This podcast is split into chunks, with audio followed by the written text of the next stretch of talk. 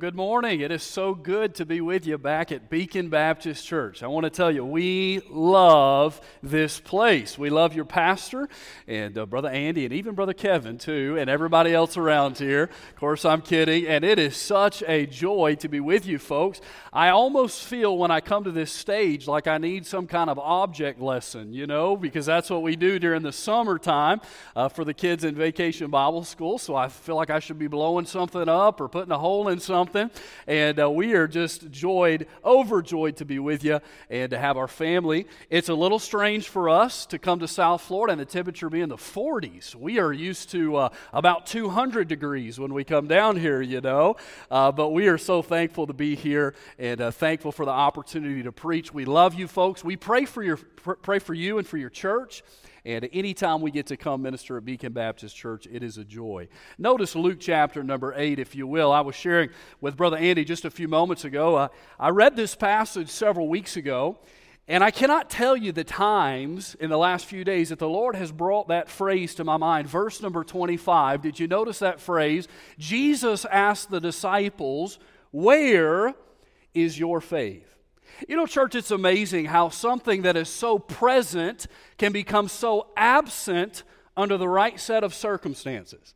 Something that is sure can become very shaky when it's put to the test, can it? I was thinking sometimes we use this phrase about a dog. That dog is all bark, but no bite. You ever said that about a dog before? I remember uh, several years ago, we were actually in a different house, and I was trying to get in the habit of running trying being the key word there, you know. And as I was running, I would run up the hill. We had a good hill. And every time I'd come to the top of this hill, this particular dog would come out of me. And this dog just had anger in his eyes, you know. He just thought, boy, this is what I've been waiting on uh, for this, this, this uh, young man to come running by. And what I learned about this dog is that when it would come running, if I would just stand my ground, and I would do some really silly things, just to be honest. I began yelling at the dog, you know, and I, I would stomp my foot at it. And all of a sudden, this dog that seemed so tough, when it was really put to the test, its toughness, it, it became quite a wimp. It would run away, it, it, it would get out of the way so that I could keep running. You know, church, difficulty has a way of revealing what is hidden under the surface, doesn't it? In the passage before us, Luke chapter number 8, the disciples are in a difficulty. They're in a trial, a, a testing, literally in a storm, aren't they, of life.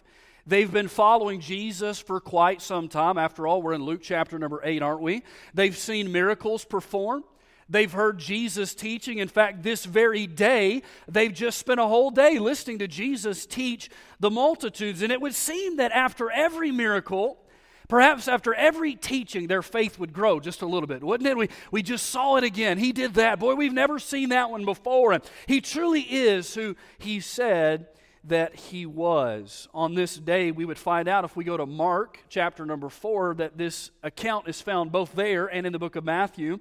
That this is the day that Jesus, the crowds were so big that Jesus had to get in a boat and, st- and, and launch out a little ways from the shore just so he could have room. Do you remember that? The crowds continued to press upon him, and so Jesus uses a boat for his pulpit. And hours upon hours go by, Jesus is teaching. Finally, the time comes, and Jesus, verse number 22, says, Let's get in a boat, let's go to the other side. When the storm comes, it's amazing. On the Sea of Galilee that night, the faith that the disciples had that at some point had to seem so sure, so unshakable, suddenly vanishes, doesn't it? They turn to panic. Uh, they're, they're fearful for their lives. By the way, I think I would have been too. I, I'm not condemning them this morning, but that faith that was so strong all of a sudden is very shaky. It has disappeared. And Jesus, after he calms the storm, turns to them and says, Where has your faith gone? Where is it, Peter? Why is it that you had so much confidence in me uh, just hours ago as I was teaching great truths to you, but in the midst of a difficulty, your faith has disappeared? I want to tell you this morning, before we jump into our notes this morning, that the disciples were men of faith, weren't they? I believe many of them had come to saving faith in Christ. They understood that you are the Christ, you're the anointed one, the Messiah. They had left their homes. They had left their jobs. They had left their families, given their lives to this man by faith. These were people of great faith, and yet in a trying time, when the waters got a little stirred up and the heat got turned up, their faith suddenly disappeared. Boy, trials have a way of doing that to us, don't they? Church, I want you to notice with me this morning three uh, actions, if you will, in the story that help us to answer Jesus' question Where's your faith? Where's it gone? Notice, first of all, with me, what the storm did to their faith. Notice what the storm did to their faith. First, first of all, this morning, it tried its strength, didn't it? It put it to the test. You ever heard someone say a faith that is not tested cannot be trusted, right? And here's the disciples, and yes, they've got the answers right on the test, right? They've answered right, and, and in their mind, all their thinking is correct. They're starting to understand how Christianity works and how different it is from the Jewish law that they've grown up in. But all of a sudden, the test is now uh, physical, it's a, it's a trying of their faith. The strength of their faith is being tested. One man said this about the storm on the Sea of Galilee. He said, Such storms are not uncommon on this sea, since the surrounding topography lends itself to sudden weather changes. The sea is some 680 feet below sea level. I was studying. It's actually the lowest uh, body of fresh water on the planet, 680 feet below sea level. It's surrounded by hills, the steepest of which lie on its eastern shore. Coming through the hills, cool air reaches a ravine and collides with trapped warm air over the Sea of Galilee. And as any meteorolo- meteorologist will tell you, this produces volatile conditions. In other words, the conditions are just right because of the tall mountains that surround this sea. When the, when the cool air comes rushing down the mountains and it meets the warm air in the Sea of Galilee, it creates these violent storms. It does it quite suddenly. In fact, the word here, it came down or it descended, is the root word from which we get our word katabatic, which uh, meteorologists use. I'm not this smart, but meteorologists use uh, a term katabatic winds, which are winds that are going downhill and rush at even hurricane speeds. You folks understand that around here, don't you, a little bit? And so this storm all of a sudden comes rushing into the Sea of Galilee. I don't know what the disciples were talking about, perhaps what Jesus had taught about that day. Boy, that was new. Boy, that was good. Boy, I needed that today. All of a sudden, the storm clouds begin to build. Maybe they hear the thunder. They, they see the lightning in the distance and start talking about themselves. And before they can even formulate a plan, boom, the storm is upon them. Did you notice how verse 23 described this storm? It was a storm of wind. Boy, this was a bad storm. Reminds me, storms can come suddenly and shock us, can't they? Isn't it amazing, church, how a phone call can change your life? You experienced that before. You wake up, you go about your day, everything's normal, you, you go to work, you go about your normal business, and all of a sudden one phone, phone call changes everything, doesn't it? Turns things upside down. I remember uh, just over two years ago, we got one of those phone calls in our family, and all of a sudden the things that you had planned for the day, everything stops, everything ceases. This is the disciples. This storm has come suddenly in their life. Matthew uses the word seismos to describe this storm, which literally means shaken the storm was shaking the boat. It was, it was like an earthquake. Boy, storms not only do they come suddenly and shock us, but sometimes they come strongly and shake us, don't they? They seem more than we can bear. They seem like there's no way around this, there's no way to get through this. I want to remind you this morning when Jesus asked the disciples, Where is your faith? what faith is. Faith is belief, isn't it? It's trust. And in fact, Hebrews chapter 11 and verse 1 describes it this way Now, faith is the substance of things hoped for, the evidence of things, watch, church, not seen. Not seen. Faith is believing even when we can't see, right? Faith is trusting even when we don't know the outcome that the Lord is in control. By the way, faith is how we're saved, isn't it? It's by grace alone, through faith, that our sins are forgiven. For by grace are you saved through faith. I want to say if you came into Beacon Baptist Church this morning, not knowing Jesus Christ as your Savior, the only way is through faith in the blood atonement of Jesus Christ. It's not a baptismal waters that save you. It's not cleaning your life up or doing some good deeds or becoming a better person. It is Jesus and Jesus alone that saves. And my goodness, this morning you could know him as your Savior. But by the way, church, we don't just we're not just saved by faith. The Bible says that the just shall live by faith. Boy, I don't know about you.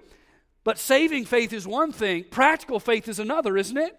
Faith in the bank account situation, faith in the health crisis. And here's the disciples, and yes, they've chosen to follow this man, but now we're in a storm on the Sea of Galilee, and it's come suddenly and it's come strongly, and this storm is testing their faith. I don't know about you, church, but for me, in easy times, it's easier to have faith.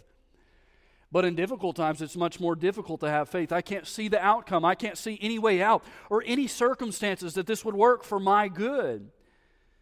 Hudson Taylor one day was speaking with a potential missionary. He was been a missionary for many years at this point, and as they were seeking, speaking, suddenly he stood up and he pounded his fist on the table. The missionary was taken back. He thought, what in the world is, is Dr. Taylor doing? And as he did this, the cups of tea that were on the, on the, on the table began to shake, and the, the tea spilled out of them. And, and he thought, what is this man doing? He's crazy. Dr. Taylor turned to the man. He said, Remember this. He said, When you begin your work, you will be buffeted in numerous ways. In other words, storms, trials are going to come. The trials will be like blows. Remember, these blows will bring out only what is in you. In other words, the tea came out because the tea was what was in those cups. You know, in a storm, what comes out is what's in, isn't it? And that's what this storm is doing. Church, what is the storm doing to their faith? It is trying it, it is testing it. And I remind you this morning that the storms were in this, the, excuse me, the disciples were in this storm because of their obedience, not because of their disobedience. Oftentimes we look at storms in our life and we think, well, what did I do wrong, right? Where, where did I get off track? No, no, no. Listen, Jesus told the disciples to get in the boat. Jesus told the disciples to go to the other side. One man said, Being obedient to the Lord does not exempt you from storms. In fact, it often leads you right into them. And that's true, isn't it?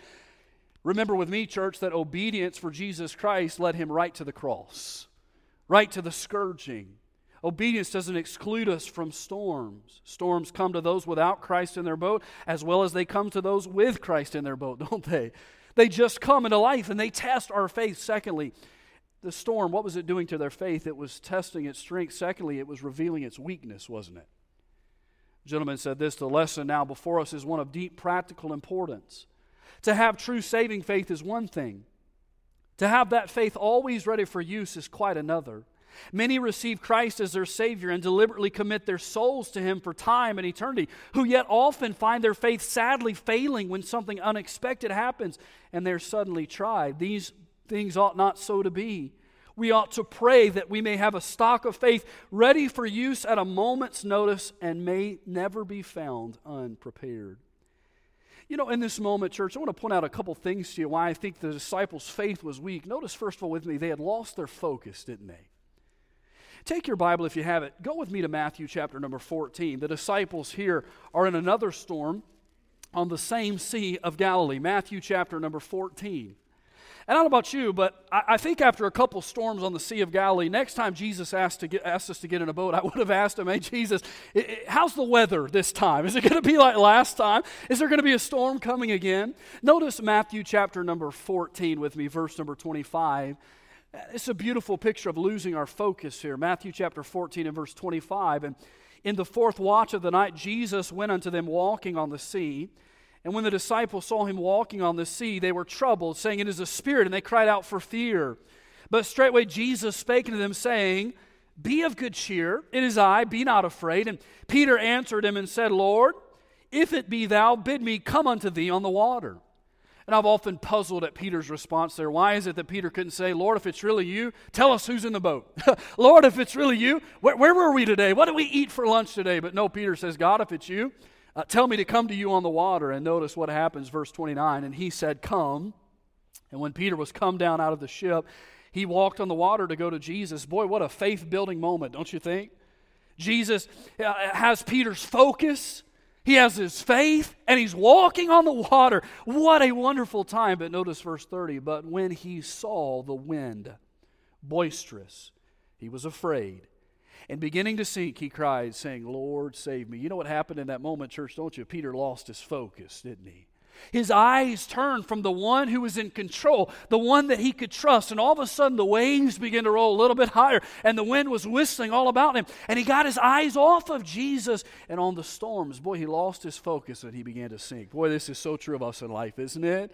Our focus can so easily turn to our circumstances. Give you a couple thoughts here, church. Focusing on the storm leads to a fear based reaction.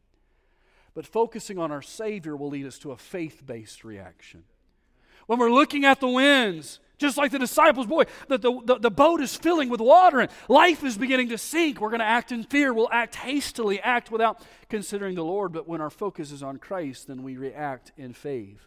You don't have to turn there, but I call your attention to Numbers chapter number 13. You remember uh, Moses sends out 12 spies into the promised land. You remember that? Uh, we grew up singing the children's song, 10 were bad and 2 were good, about these spies, right? And they go back and they, they check out the, the Canaan's land, the promised land, and they come back to Moses. And 10 of the spies, they give a report that sounds something like this Well, Moses, the land is great and, and the fruits are large and it's flowing with milk and honey. But oh, Moses, we, we, we can't dare go into that land. And maybe Moses asked, Well, why? Why? I mean, God's given us this land. Why can't we go in? Moses, listen, you should see the people in that land. Well, you should see the enemies that we have to fight. Moses, they're big, they're strong, they're giants. Moses, there's no way that we could go in that land. Where is their focus, church? And then Joshua and Caleb come.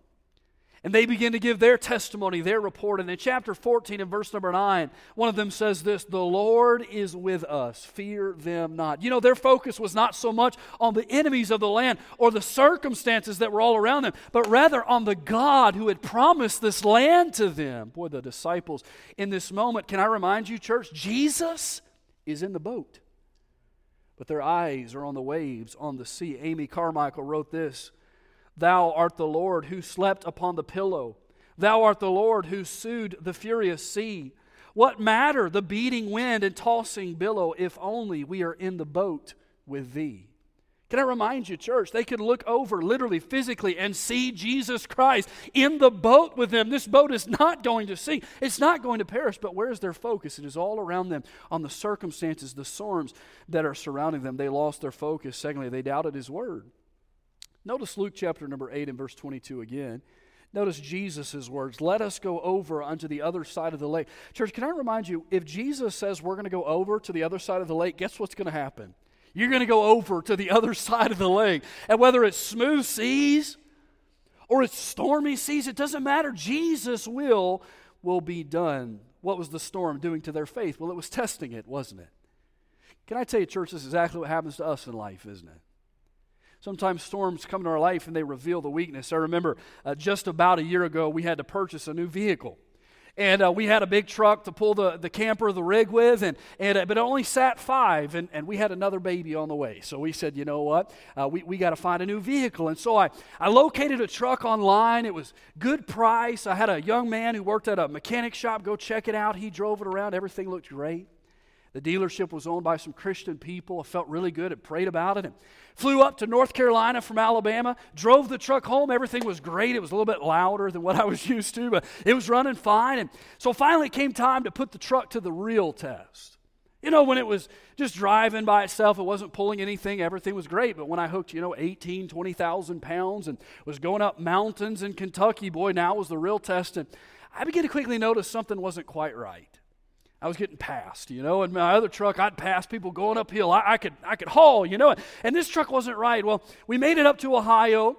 I don't know, just a few days later, we began a journey to Pennsylvania to start a revival week. And all of a sudden, I pulled off at a Love's truck station. Oh, everything was fine with the truck. I was watching all my temperature gauges and all those things. And when I got off the exit, all of a sudden, unexpected flames started shooting out my tailpipe. Now, some of you teens may think that's cool, okay? But in that moment, that was not okay. I'm thinking, is the truck on fire? You know, do I need to get the kids out? What, what is happening? And we, we, we made it into the little Love's parking lot there and turned the truck off, made some phone calls, figured out what in the world has happened? What is going on to our, our brand new three week old truck for us? And all of a sudden, uh, black oil starts running out the tailpipe. And I thought, boy, this, we're not going anywhere today. This is not a good situation. We finally found a shop to put it in and a couple days later, found out we needed an entire new engine put in that truck. You know what? Can I tell you, church? By the way, your church was a part of providing for that. Praise the Lord for that. But when that happened, I thought, what in the world? This truck was fine. We had it tested out. I mean, I drove it, but you know what happened when you put a load on it? You found out what was inside of it. It wasn't much, okay? But you found out what was inside of it. Church, can I tell you, it's exactly what's happening to these disciples. They can stand up in church and say, We are men of faith. They can watch the miracles, but when the storm comes, all of a sudden that faith is put to the test and its weakness is revealed. Notice the second action that I see in Luke chapter number 8.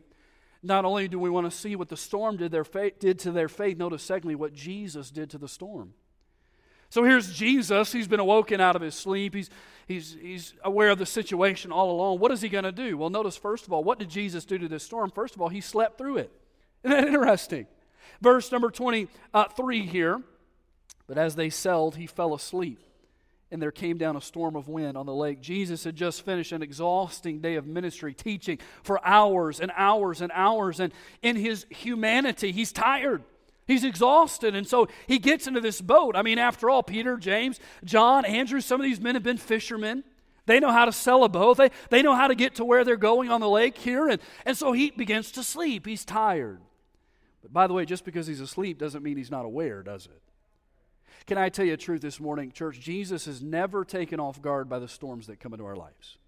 They never catch him by surprise. He, he's never shaken by how big or how suddenly they come or how bad they may seem. Church, I want to remind you of a truth, a Bible truth this morning, and that is that Jesus is sovereign. And I say that simply means this He is always completely in control.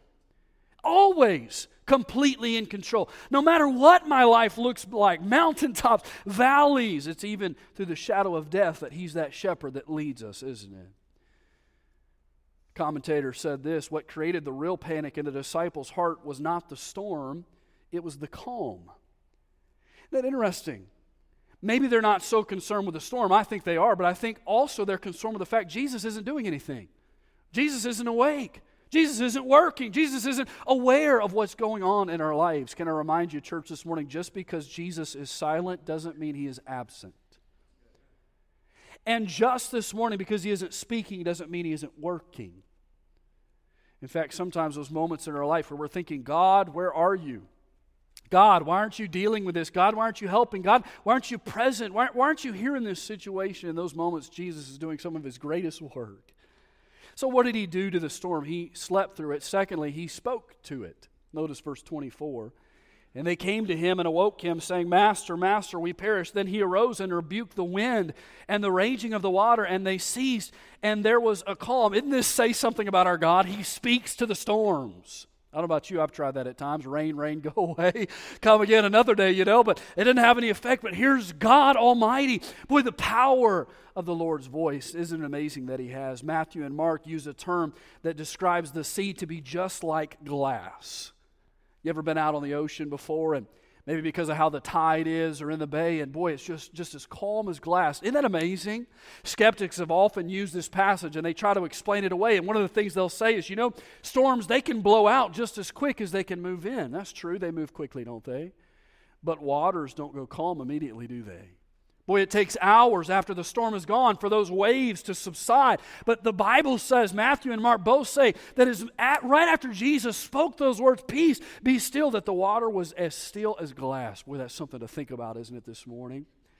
Men can do fascinating things, church. There are stories of healings and amazing feats and escapes and all of those things, but nobody has the power to calm a storm like our God has just remind you this morning of God's voice. Remind you, church, this morning God spoke and created all that is.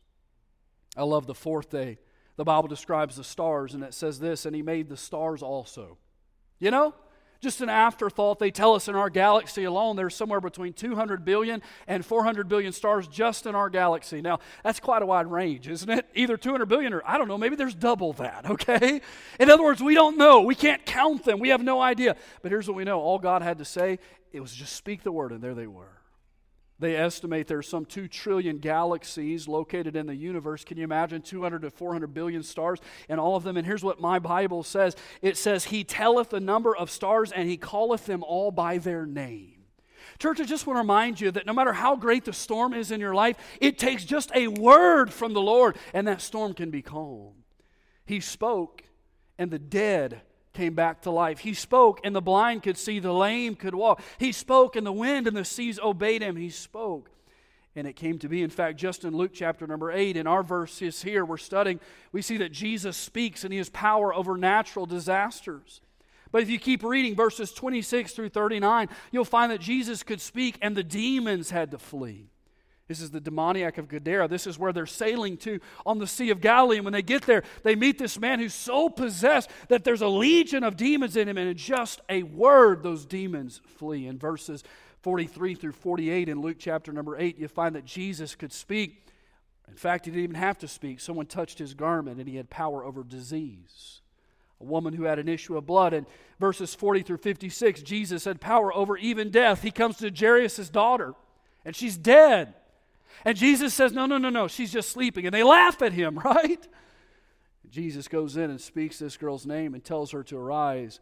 And has power even over death. Church, can I just remind you, where's your focus this morning?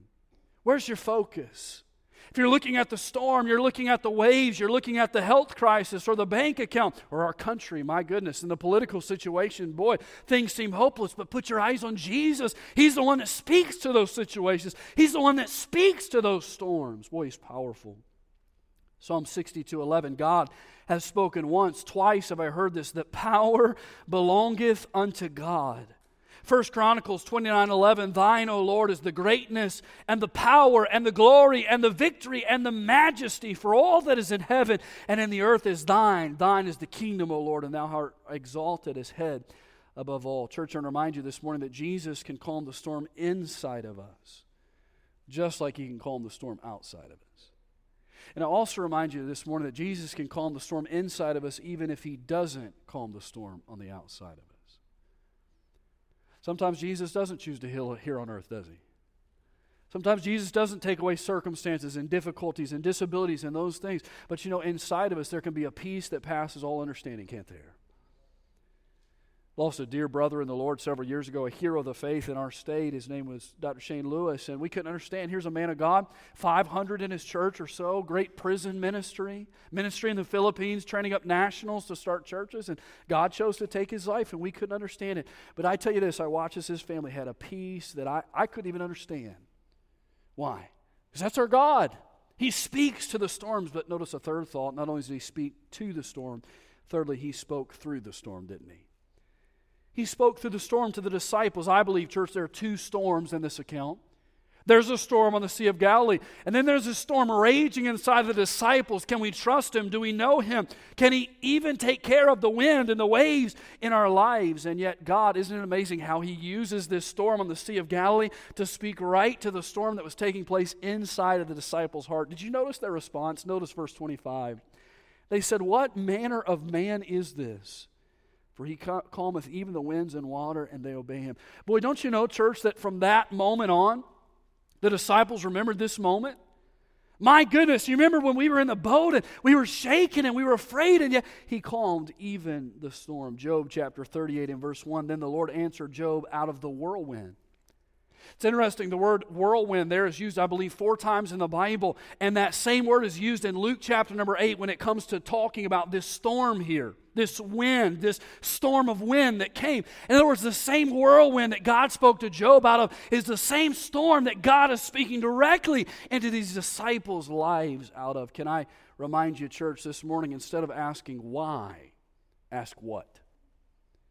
Instead of saying, God, why me? God, why? Why now? God, why this? Ask God, what? What, what, what do you want to say, Lord?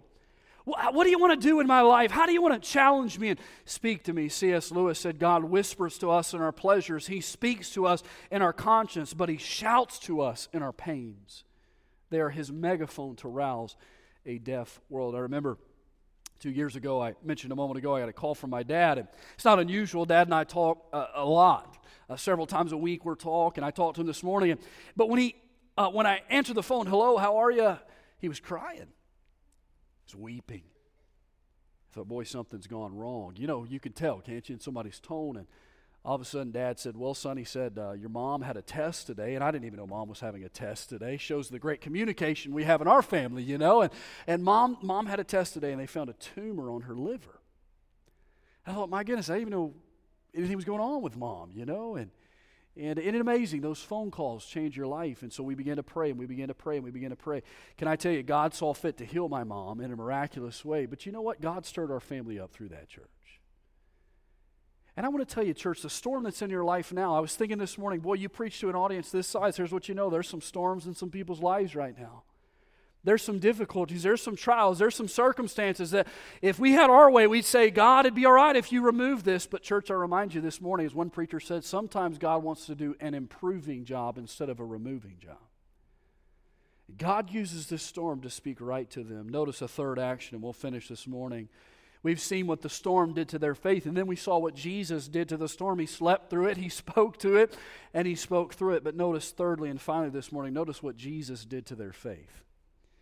Jesus is always working, always working on His disciples. So notice, first of all, He rebuked it. He rebuked it. Notice, where is your faith? Church, can, can you imagine? Put yourself in this scenario. Here's the disciples. They've just had a day, a seminar, if you will, of Jesus teaching and expounding the words of God and, and growing their faith. And all of a sudden they're in the storm and they've forgotten all that they've been taught and they're scared. Jesus, you got to wake up. We're going to die. And Jesus steps out and he calms the sea. And all of a sudden their fears have subsided and the storm has died down. And then Jesus turns and he looks at them. Hey, Peter, where's your faith? in the book of Matthew, he said it this way He saith unto them, Why are ye fearful, O ye of little faith? In Mark, he said it this way same scenario. He said unto them, Why are ye so fearful? How is it that ye have no faith? Can you imagine how small you'd feel in that moment? Can I tell you, church, I can't tell you the times, even these last weeks, in studying this passage, that God has said, Ethan, where is your faith? Why do you doubt? Why can't you trust me? You trust me with eternity of all things, but you can't trust me with this little situation in your life. Boy, he rebuked it. Can I remind you, church, what hurt the disciples the most was not uh, the amount of foes that they faced, rather, it was their lack of faith. It wasn't the Pharisees and the scribes and the Sadducees that hurt the disciples, it was their lack of faith. Church, if we had a faith checkup this morning, just before God Almighty, and we looked at our lives and the doubts and the worries that we have, what would that checkup say about our faith? Can I remind you this morning, Hebrews 11 6, but without faith it is impossible to please Him.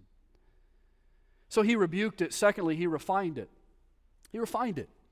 Aren't you thankful for this about our God, church? That anytime He's correcting us, He's working on us, He's building us. You know, we sing the song, He's still working on me, right? To make me what I ought to be. Well, Jesus understood. Man, the disciples, they need some work. He understands, boy, Ethan needs some work. He's refining their faith. One man said, Indeed, God sometimes takes us into storms not to discipline us, but to disciple us. Not to break us, but to better us, to make us more like His Son. Job said, When He hath tried me, I shall come forth as gold. Psalm 66, verses 10 through 12 For thou, O God, hast proved us. Thou hast tried us as silver is tried. Thou broughtest us into the net. Thou laidest affliction upon our loins. Thou hast create, uh, caused men uh, to ride over our heads. We went through fire and through water, but thou broughtest us out unto a wealthy place. Church, can I just tell you this morning that these disciples, without any doubt, had greater faith coming out of the storm than they did when they went into it. And, church, isn't that true about us? I don't know about you, but when I see God work in my life and I see God build me through these circumstances and through these trials, when you come out on the other side, you have a greater appreciation, a greater faith, a greater trust for the Lord. Boy, trials are really good for us. You had Brother Paulie speaking to you last Sunday night. I went on, I listened to his message. Wonderful message, wasn't it? And I love, he says this sometimes. He says, Jesus has a way of taking our question marks and straightening them out into exclamation points. Boy, he does, doesn't he? You may go into a storm, a trial with questions and doubts and fears, but boy, you can come out of that trial knowing, boy, my God, He speaks to the seas. My God, He calms the waves and the waters no matter how high they rage. After watching the Lord replace our motor, providing every penny that we needed, boy, I could say, what's too big for God, right? If God could do this, what, what, what, what, what couldn't He do? Many years ago in the 1870s, there was a prominent lawyer in Chicago and uh, he was a good lawyer. He's well known. And in fact, he was a Christian man and he aided in the campaigns of D.L. Moody. One particular year was hard. A lot of storms and trials were coming into Horatio Spafford's life. They lost their only son of a disease, and then just a short while later, they lost several investments that they had upon Lake Michigan. And so there was just a lot of a lot of difficulty in their life. And so Horatio and his wife discussed it and decided that they would leave America, go to England for a vacation time, just to renew and refresh and rebuild themselves in the Lord. And while they were there, they were actually going to help D.L. Moody in his campaigns and his evangelism. Just before they were to get on the ship and sail across the Atlantic Ocean, a business endeavor took place that Horatio had to deal with. He couldn't just set it aside. Of course, there weren't phones and emails and those types of things, but he didn't want to ruin the vacation for his wife and his daughters. And so he said, You folks go ahead, and, and I'll meet you as soon as I can get things taken care of here, stateside. I'll, I'll sell and I'll meet you there. His wife said, That'll be, that'll be fine. His wife and his four daughters got on the boat and sailed across the Atlantic to England. Just nine days after they boarded the ship, Horatio Spafford received a telegram, is how they communicated back then, and it had two words in it, and the words were saved alone. Saved alone. He would later have the story relayed to him that while the ship was crossing the Atlantic Ocean with his wife and his daughters, it collided with another vessel and in 12 minutes sunk to the bottom of the Atlantic Ocean all four of his daughters were lost, and his wife would have been drowned as well, but a piece of driftwood providentially floated up under her, and she was able to be rescued. What a storm. Horatio, as quick as he could, got a ticket to join his wife. She was in Wales at this point, and so he got a ticket as quick as he could, boarded a boat, and, and set sail. His heart broken, his life torn apart, all of his children gone at this point. While they were journeying across the ocean, the captain called for Horatio and called him up to the bridge and said, Mr. Spafford, we, uh, we've done some calculations, we've communicated with other vessels, and to the best of our ability, we believe that this is the very spot, this is the very section of ocean where your four daughters perished. His heart was broken, heavy. He went down to his cabin and he pulled out a pen and a piece of paper, just began talking with the Lord, trying to find strength, trying to find some hope in the middle of this storm. What was God doing in his life? And he began to pen words, and these were the words that he wrote When peace, like a river, attendeth my way. Think about it, church. When sorrows like sea billows roll, whatever my lot, Thou hast taught me to say, It is well, it is well with my soul. Though Satan should buffet, though trials should come, let this blessed assurance control that Christ has regarded my helpless estate and has shed his own blood for my soul. My sin, oh, the bliss of this glorious thought, my sin, not in part but the whole is nailed to the cross, and I bear it no more. It is well. It is well with my soul. These verses we don't sing, but they're powerful. For me, be it Christ, be it Christ hence to live. If Jordan above me shall roll, no pain shall be mine, for in death as in life, thou wilt whisper thy peace to my soul. But Lord, tis for thee, for thy coming we wait. The sky, not the grave, is our goal. Our trump, O trump of the angel, O voice of the Lord, blessed hope blessed rest of my soul. And Lord, haste the day when the faith shall be sight, the clouds be rolled back as a scroll, the trump shall resound, and the Lord shall descend. Even so, it is well with my soul. It is well with my soul. It is well. It is well with my soul. How, church? How do you pen words like that? when you've lost it all? Well, here's what I know about the storm that Horatio was in because it's similar to the storm the disciples were in. God speaks through the storm. And sometimes he does a rebuking job of our faith, but oftentimes he does that improving job, that correcting job, that building us, that growing us, that letting us know I'm still there, I'm still working, I'm still in the midst. Church, I challenge you this morning. I don't know what storms are in your life, but I know what always should be present, whether we're in a storm or out, and that is our faith. So this morning, let me ask you, where is your faith? Let's pray together. Father, we love you. Lord, you know my heart this morning. I want to be a help to your people. But I don't know hearts this morning. I don't know lives. I don't know circumstances or situations. But I'm so thankful this morning that I serve the God that knows them all. Lord, I have to imagine in a room this size with this many folks, not only are people dealing with storms, but some of them are big. Some of them are difficult. Some of them are very painful. Lord, maybe even somebody this week got a phone call and nobody else even knows about it yet, but Lord, there's a storm in their life. And Lord, we know from studying the disciples' lives, or we're no greater than they, those storms, they try our faith. Oftentimes, they reveal the weaknesses that we have, our lack of faith, Lord. But may you remind your people, God, that we have a God that speaks to the storm. A God that with one word, Lord, the winds and the waves obey. With one word, Lord, disease is healed and debts are forgiven and the dead come back to life. With one word, Lord, souls are saved. May we be reminded this morning that sometimes you use those storms and you speak through them, Lord, to us.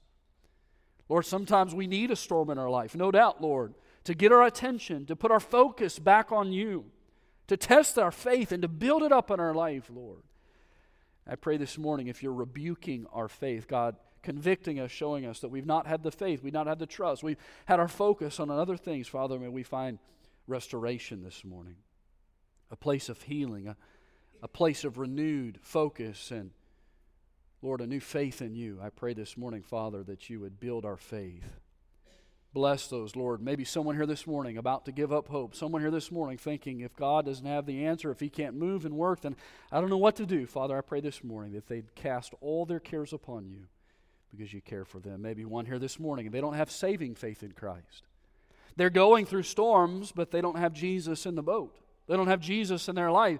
And I pray today, Father, before they leave this room, that they'd come to you and place saving faith in you alone and experience the peace that passes all understanding, experience the forgiveness of sin, and know that they have the promise of life everlasting. Father, minister to our hearts this morning. Our heads are bowed and eyes are closed before we do business with the Lord this morning. Can I ask you just a couple questions? First, do you know the Lord is your Savior? Not do you know of God or do you know that He died? Do you know that He rose? But do you know Him personally this morning? Do you have a real relationship with Him? Do you remember how you got saved when you put your faith and trust in Him? Maybe someone in Beacon Baptist Church on a Sunday morning would say, You know, preacher, I, I don't have that testimony. I don't know Christ. I don't know the peace that my sins are forgiven. This morning, boy, I need to be saved. I need to put my trust in Jesus Christ alone, have my sins forgiven. I need to be saved this morning. Anyone sitting under the sound of my voice this morning and say, You know what, preacher, that's me. Would you pray for me? Would you just lift your hand so I could see you? We could see you and pray for you. God bless you. Right over here. Yes, ma'am. I pray for you this morning. God bless you. Anyone else this morning? Preacher, pray for me. I don't know that I'm saved. I don't know that I have Christ as my Savior. Boy, if that's you this morning, whether you raise your hand or not, in just a moment as we give an invitation, would you come, please? Don't linger. We'll meet you right here. Open a Bible and show you how you can know a peace that passes all understanding. We'll show you how you can know your sins are forgiven and Jesus is your Savior. And then how many say this morning, you know, preacher, I know that I'm saved. Oh, I know I'm saved. But if I'm just honest, this morning the Lord's speaking to me I'm going through a trial, going through a struggle, just going through a test in life. And this morning, I've got to answer that question Where is my faith? Preacher, you pray for me this morning. God speak to me. Anyone like that this morning? Pray for me this morning, preacher. God bless you. Boy, hands all across the room. Father, we love you this morning. Lord, I don't know the circumstances, but you do. God, you know the hurt, you know the pain, you know the doubts, you know the, the frustrations and the worries. Father, as we do business with you, maybe someone needs to come and kneel. Someone needs to find someone to pray with this morning. Lord, someone's not saved. Those that raise their hand, I pray they'd come, Father, and find saving faith in Christ. Oh God, do business with us this morning and grow our faith. We pray this in Jesus' name. Amen.